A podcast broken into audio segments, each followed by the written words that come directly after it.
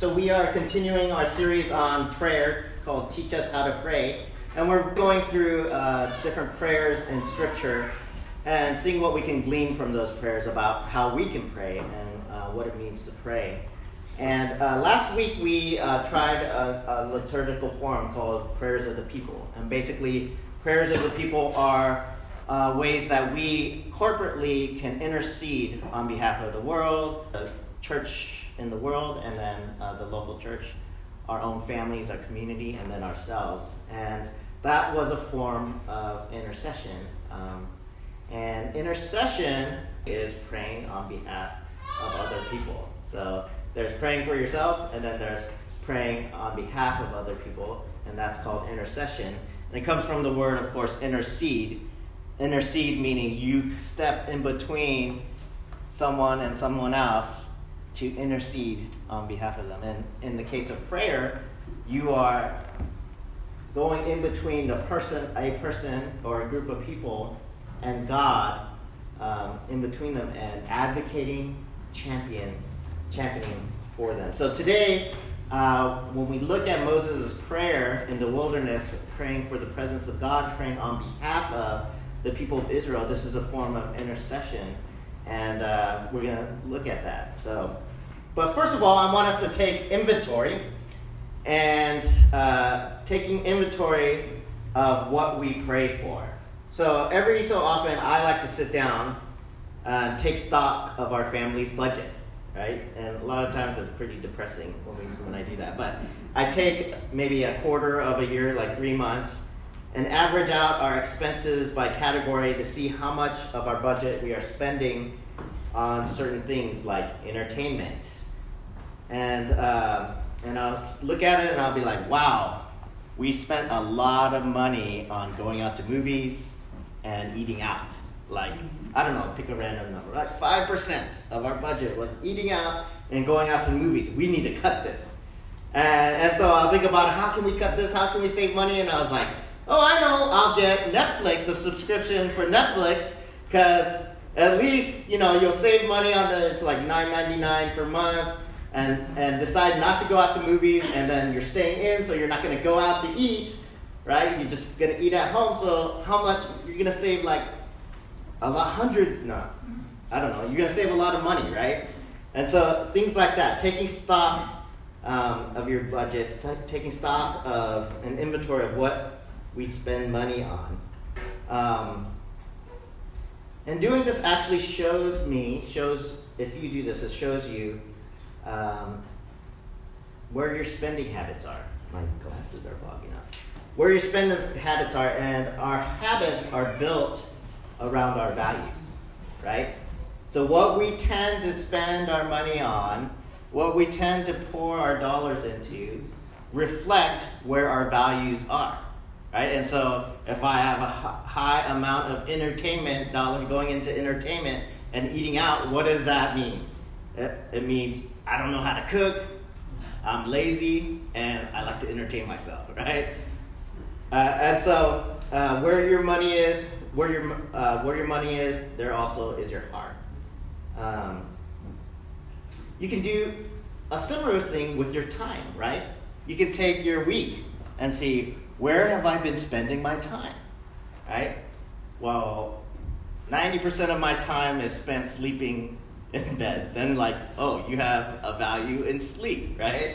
Or most of my waking hours are spent working or in traffic. Well, then work and your career and all of that is way big part of your time. What about relationships?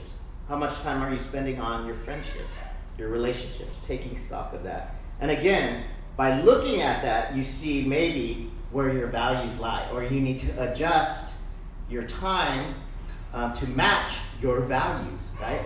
I value relationships. I value my friendships. And my friends are calling me, and I'm not getting back to them. Maybe I need to carve out more space and time for them.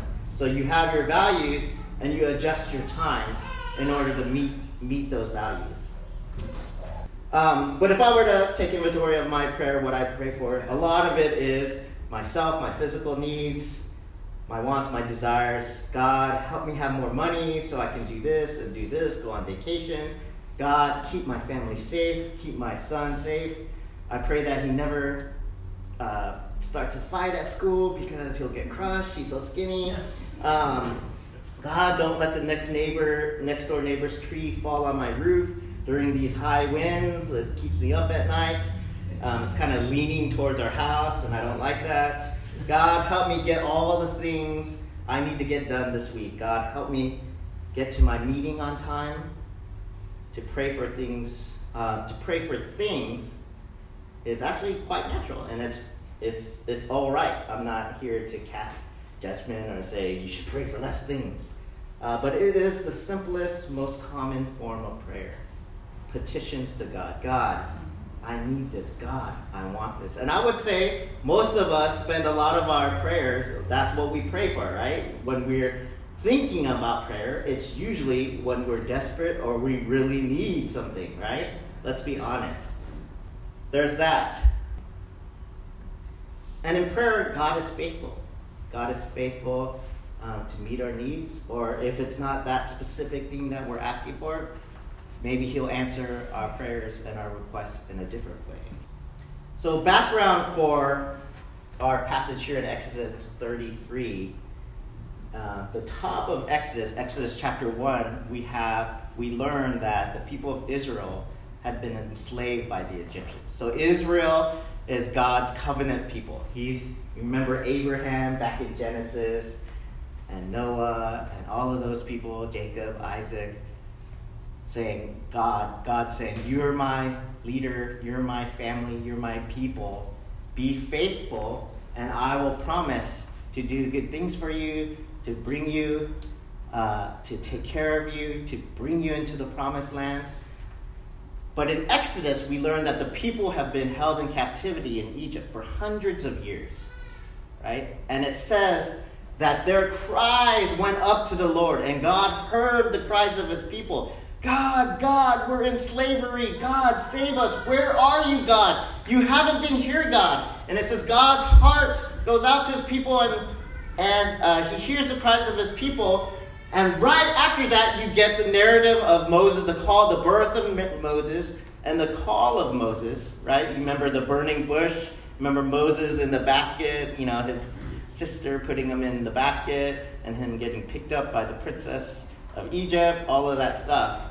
Moses growing up in an Egyptian household, Egyptian royalty, but being a Hebrew, and then having all of this identity crisis, and running off to Midian after he murders two Egyptians.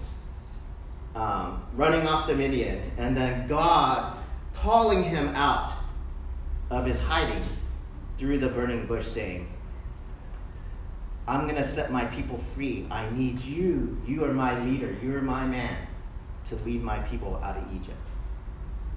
And so this is the context of Exodus. And God does use Moses to deliver the people out of Egypt. And they're wandering in the desert towards the promised land. And God, story after story, chapter after chapter, tells the story of God delivering the Israel, the Hebrews, from starvation, from thirst, from the wilderness, from the Egyptian army chasing them, from the other people in the land trying to destroy them. And God delivers them over and over, and the people continue to follow him, but they also continue to stumble and forget and think about the things around them and have anxiety and worry about their provision, their physical needs, whether they'll survive, whether they can eat. They're worried about not having food. God provided manna. They're worried about not being able to drink and dying of thirst in the desert, and God made water come out of the rock, right? And so you have this up and down, back and forth of trust and distrust, right? Trust in this God who continues to save and save and save and provide and give, and yet at the same time, all of a sudden, a flip of the dime, right? And there's distrust because the circumstances before them, right in front of them, the concrete and the tangible, are so overwhelming. And the vision and the faith is not enough to carry them that next step. They're like, I don't see it. All right, we're going to die out here in the wilderness. It's not going to happen. And then they stumble. All the while, God is trying to live up to this covenant, right? This covenant promise. And basically, a covenant is a promise plus a relationship, right? A promise like a contract. You do this, I'll do this. We're together. We have this connection. We have this deal. But there's more than that. There's an intimacy or a relationship, right? I love you. You love me, right? And frankly, God has the short end of the stick because he's giving all this stuff and the people, aren't giving that much, except they're supposed to give their fidelity, right? Their worship to God and not worship other people. And so there's this covenant, ongoing covenant. So when we get to chapter 32, do you guys know what the story is before this? Moses has gone up to the mountain and he's talking with God. Right? And God is giving Moses the Ten Commandments. He's also giving all his instructions. Because what God is doing during their journeys in the wilderness is he's also trying to establish a worshiping community, a worshiping people for himself. He wants to build a tabernacle, right? So that his glory can rest, his presence can be among the people. I don't want my people just to be wandering and being like haphazard. I want to build a people who are identified by worshiping me. And I want to be with my people. I want to be present with my people. And this is the tabernacle. So all throughout Exodus in the 30s, the 20s, and the 30s chapters, there's these instructions for his tabernacle, for priests and the jobs of priests and what they should do and who should be priests and who shouldn't be priests. And he tells Moses up on the mountain, you should pick this guy out because he's very wise and has a lot of knowledge in how to build things. Because someone's got to build my tabernacle, right? My holy place so you can dwell.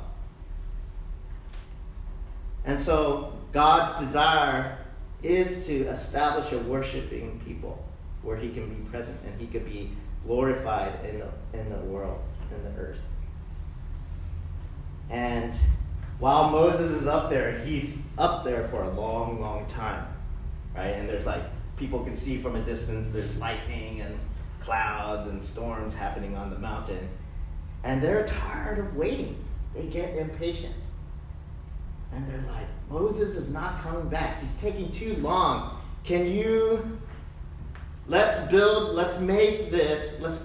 Offer up our jewelry, our gold jewelry, and let's make a golden calf. So we have something tangible to worship, tangible representative or kind of proxy for God. And so they do it. And as Moses is approaching the camp, he hears this loud sound, right? And he's like, is this, I think the guy next to him is like, is this a battle I hear? Is this a war that I hear? No, it's worshiping. It's a worshiping that's happening. Right? And so if you can just imagine, what would it have to sound like, right? This party that they're having, around the golden calf, just dancing and partying. And the kind of scripture implies that there's kind of extracurricular activity happening, right? Adult entertainment. And they're partying, and it sounds like a battle. Right? Man, that's a rager. I've never been to a party like that, but it sounds like a battle or just the sound of immense praise. And it is a worship service, if you will. It is a time of worship that's happening, but it's not the worship of God, of Yahweh. It's the worship of this golden calf. And I think Moses is so upset and angry, he throws the tablets down and they break. Right? And God is upset. He's like, that's it. I'm tired of this. I'm breaking off. And Moses is like, no. And so that brings us to the top of our chapter or our passage. And the Lord is saying to Moses, you can have the thing, okay? You can go and have your promised land. Go from here. I'll still, you can still go into the promised land, and I'll give it to your descendants. I'll send an angel even to drive out all the enemies. Go up to the land of milk and honey. Right? You can have it, but you know what? I'm not coming. You just go without me. Because it seems like that's what you want. That's what you're valuing. Your value is in the objects I can give, in the promise of the land, in the promise of security, right? In the promise that you'll be protected, and go, and the promise that you'll have flowing milk and flowing honey, right? You'll have a pond, a land with a fondue pond, right? And so God is basically, what the people have committed is a covenant-breaking action. And God's like, they've chosen, so let's part. Let's break the relationship. You can have the promise, but let's break the relationship. The obsession over things as ends in themselves, as the center of our need, however, is the core of idolatry. When our gaze is fixed on the things offered and gained in a relationship, the intimacy in that relationship dries up. So if you can just imagine a newlywed couple. They're just married. They don't have kids yet. They have a new condo, new car, new jobs. And the husband discovers that he's fired. And they don't have enough to keep their home, so they have to. He comes to his wife. We have to sell our home. We have to give back our car. We have to live on the streets. But at least, honey, we're in love, right? At least we have each other. Wife says, goodbye, I'm leaving. I don't want no scrub. Right? You would question her love, right? You would question her love. Hey, I thought we were married because of love. Right? Through sickness and health, through rich and poor, through death, through us part. And now you're just leaving me. When the people of Israel lose sight of God and God's presence and God's love and being His set-apart people called to worship Him because they're scared or focused on the things they don't have, the dangers, the unanswered question details, then they tend to get in trouble, right? They start whining, infighting happens, drama happens, they question leadership, they want to do mutiny, overthrow Moses and Aaron. And in the case of chapter 32, right before Moses' prayer, they turn to the golden calf. But this is where Moses steps in, right? The people have just committed a deal breaker, and God is ready, is just done. And this raises a lot of questions, right? You can change God's heart? Does Moses change God's mind right here? Right? Is Moses like the mature one and God is like this baby that's like pouting and like, they don't want me, I don't want them, right? They can go and take your ball and, play. I'm not playing. And Moses has to, there, God. Don't forget your promise, right? Come on, God.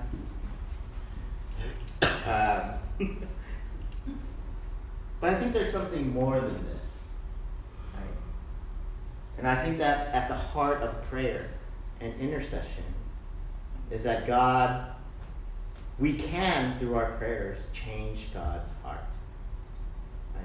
Because God wants to partner with us in what He's doing. And God wants us to own our lives and our journey. And wants our heart to go out there, right? And in our prayers, and when we intercede, we demonstrate, we say to God, we plead towards His character, the goodness of His character, His mercy, His grace, His forgiveness, His ability to renew and make things new. When things are all jumbled up and broken, God can like bring it all together again and make things new.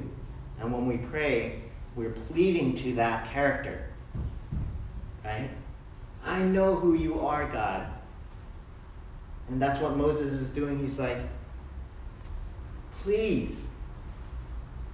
Right? The promised land is great, but I don't want to go there. I don't want to move forward if you don't go with us. And Moses gets it. I want to be with you, God. I need you. We need you.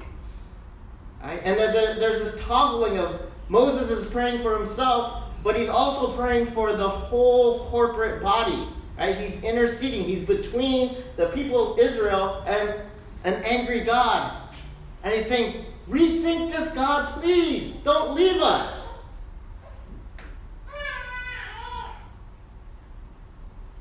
And God is pleading for the presence of God. And here's the question. What does the presence of God do for us anyways?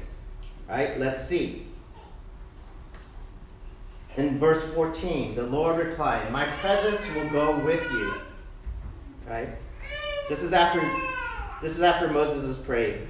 Lead these people. If you are pleased with me, teach me your way so I may know you and continue to find favor in you. Remember that this nation is your people. Remember that we are your people, this nation. And the Lord listens to Moses and says, my presence will go with you, and I will give you rest. So that's one thing about the presence of God, is that in the presence of God, we have rest.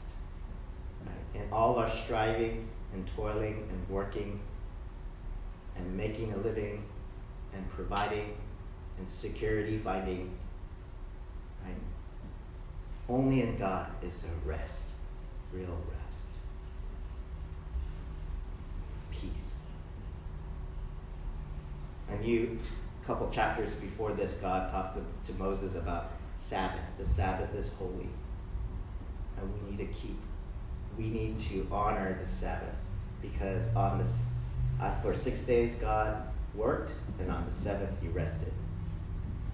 And in this rest, the people of God acknowledge that indeed it's not by our hands, but also by God's power and works that we're delivered and that we live. So rest. In God's presence, we have rest. Everyone go, right? Can you imagine? God is in control. I'm a very neurotic person. Right? It's weird because I'm a messy person too. But I worry a lot, and I want to be in control a lot. Right? And I work a lot. Right? And it's hard. If I have a day off, it's very hard to just have a day off. You know? I'm always like doing something. Do something. When I remember working for the state, and people would be relaxing, like surfing Facebook, right? When I worked at UW. And I was taught to never be idle, right? So you always have to be doing something. So if I had nothing to do, I would feel guilty. So I'd start wiping the counters and whatever. I can't stop. God wants us to rest in him. And in resting, we realize God is in control. And ultimately, it's up to him. And he's going to take care of it. And the second part of God's presence is that it distinguishes his people. Right? It gives his people identity. Verse 15, then Moses said to him, if your presence does not go with us, do not send us up from here. How will anyone know that you are pleased with me and with your people unless you go with us? What else will distinguish me and your people from all other people on the face of the earth? You can't take you, God, out of the equation. If you're out of the equation, we aren't us. Right? It's because you're going with us that all the nations, all the other people out there know who we are and know about you. Right? What else will distinguish me and your people from all the other peoples on the face of the earth? If you don't go with us, then the other people will see that you're not pleased with us. How will you be glorified if you're not in with us? Our identity is in the presence of God. And this is a good word for us. Even in our prayer life, in our worshiping, in all of our church activity, if God is not in it, there's so many other things we could be doing it for. There could be so many other things that drive us in our activity, right? Our religious activity. But if God is not in it, it's like that clanging cymbal, right? It's empty, it's hollow. But God distinguishes us. He sets us apart. And this is what gives us power in prayer as well. We're set apart. Right? We have a God of the universe who hears, who's with us, who loves us, who cares. And we call upon that God in prayer. When we, as people, intercede, we practice that relationship. We practice that covenanting with God, right? That promise. We take to task the promise and the relationship. When we pray to God and intercede, we're saying, I trust in you, God. I believe in you, God. And I believe you can answer. I believe you will move in this place. And it's our power. Intercession is the power of advocacy, right? To bring voice to situations that might not have voice. To be champions for people who can't champion for themselves. Or to pray for our friends, our neighbors, our church, our community, when they aren't even praying for themselves. Amen? To intercede, to stand between God and this person or these people or this situation and say, God, you need to be here. God, please. And something that I admired growing up is I grew up in the Korean church, and my father is a Korean pastor, and sometimes I'd have to go. They'd have early, Koreans are known for early morning prayer service, like 4:30, 5 a.m. every day, every morning, praying. And you'd see if in a very active church, you'll see like 30, 40, people filling up the sanctuary, just praying early in the morning, seniors and people just on their knees, weeping, just yelling, and you're kind of, I'd always be embarrassed when I go there. This is like creepy, freaky. Right? But just that prayer, that fervent prayer. And I want us to be a people, right,